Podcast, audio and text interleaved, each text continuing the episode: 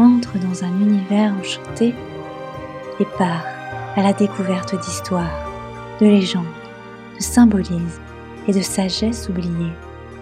Redécouvre le monde sous un autre regard avec le podcast Les lueurs de soi. Je suis Laura et heureuse de t'accompagner durant tout ce voyage.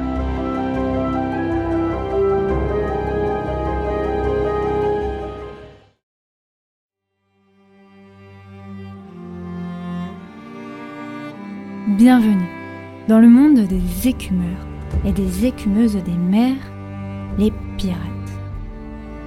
Dans l'épisode précédent, nous avons découvert les deux destins de femmes qui ont le plus marqué l'histoire, celui de Chang Yi Sao et de Jeanne de Belleville. Aujourd'hui, nous allons découvrir l'histoire de la piraterie.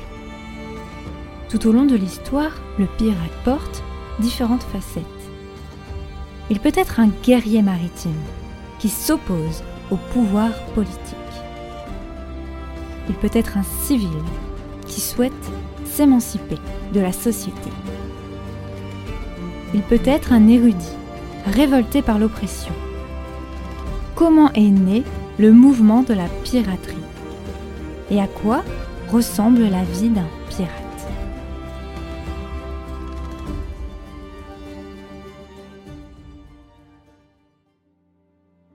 En Europe, vers le XVIIe siècle, la piraterie va naître d'un mouvement anglais en réaction aux conditions difficiles des paysans.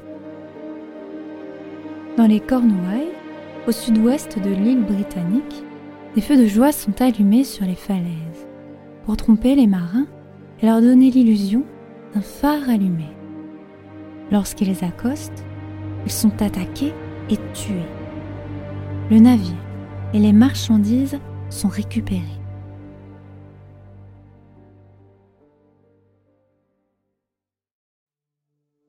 Lorsqu'un bateau est saisi par les pirates, un nouveau drapeau est hissé.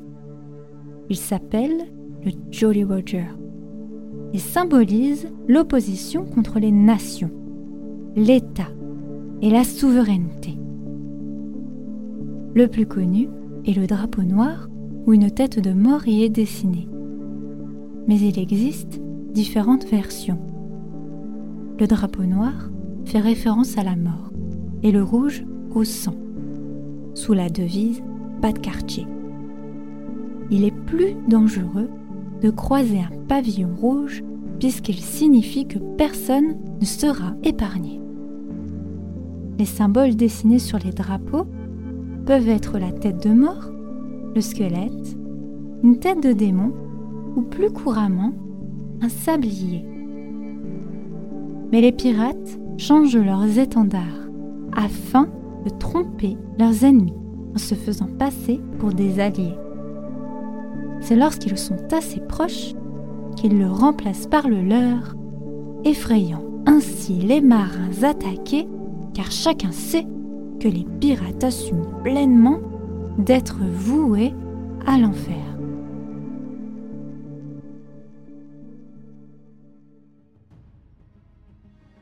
On devient pirate par différentes façons. La plus commune est par la mutinerie.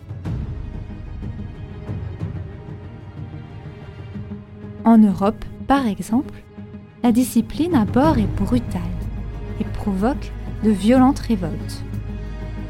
Mais la révolte est punie par la peine de mort. Et en franchissant ce cap, le pirate sait que tout n'est plus qu'une question de temps. D'autres rejoignent les pirates car ils cherchent à s'émanciper de la société ou à sortir de la misère.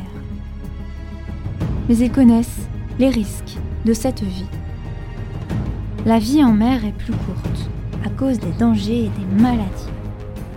Et devenir pirate, c'est avoir la possibilité d'avoir un endroit où dormir et avoir à manger. En s'engageant, le pirate respecte un code d'honneur et les butins sont partagés de manière équitable où seul le capitaine prend une part double.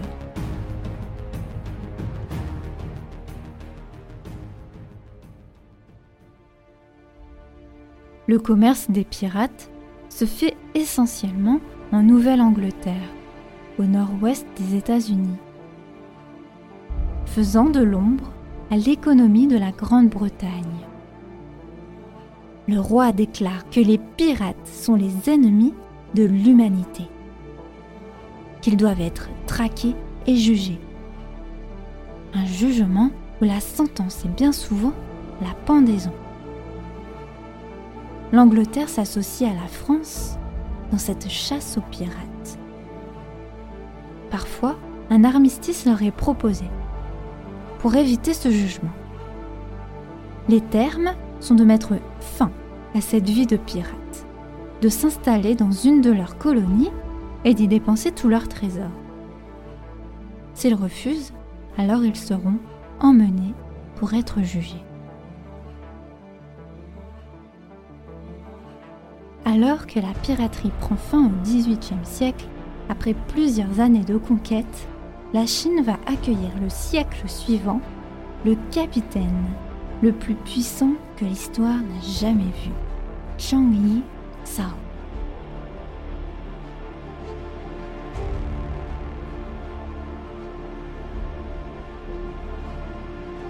Merci d'avoir écouté cet épisode sur l'histoire de la piraterie. Si tu as aimé ce format, à la découverte d'histoire et de symbolisme, tu peux partir à la rencontre de ton propre conte puisque je réalise des livres sur mesure qui retracent ton parcours de vie ou l'origine de ton nom et de ton prénom. Une exploration à travers le temps et l'espace pour te dévoiler toutes ces significations. Pour en savoir plus, tu peux aller sur le site leslueursdesoi.fr dans la rubrique Les trois soins ou tout en bas de la page d'accueil. Je te souhaite une belle journée et à bientôt pour un prochain voyage.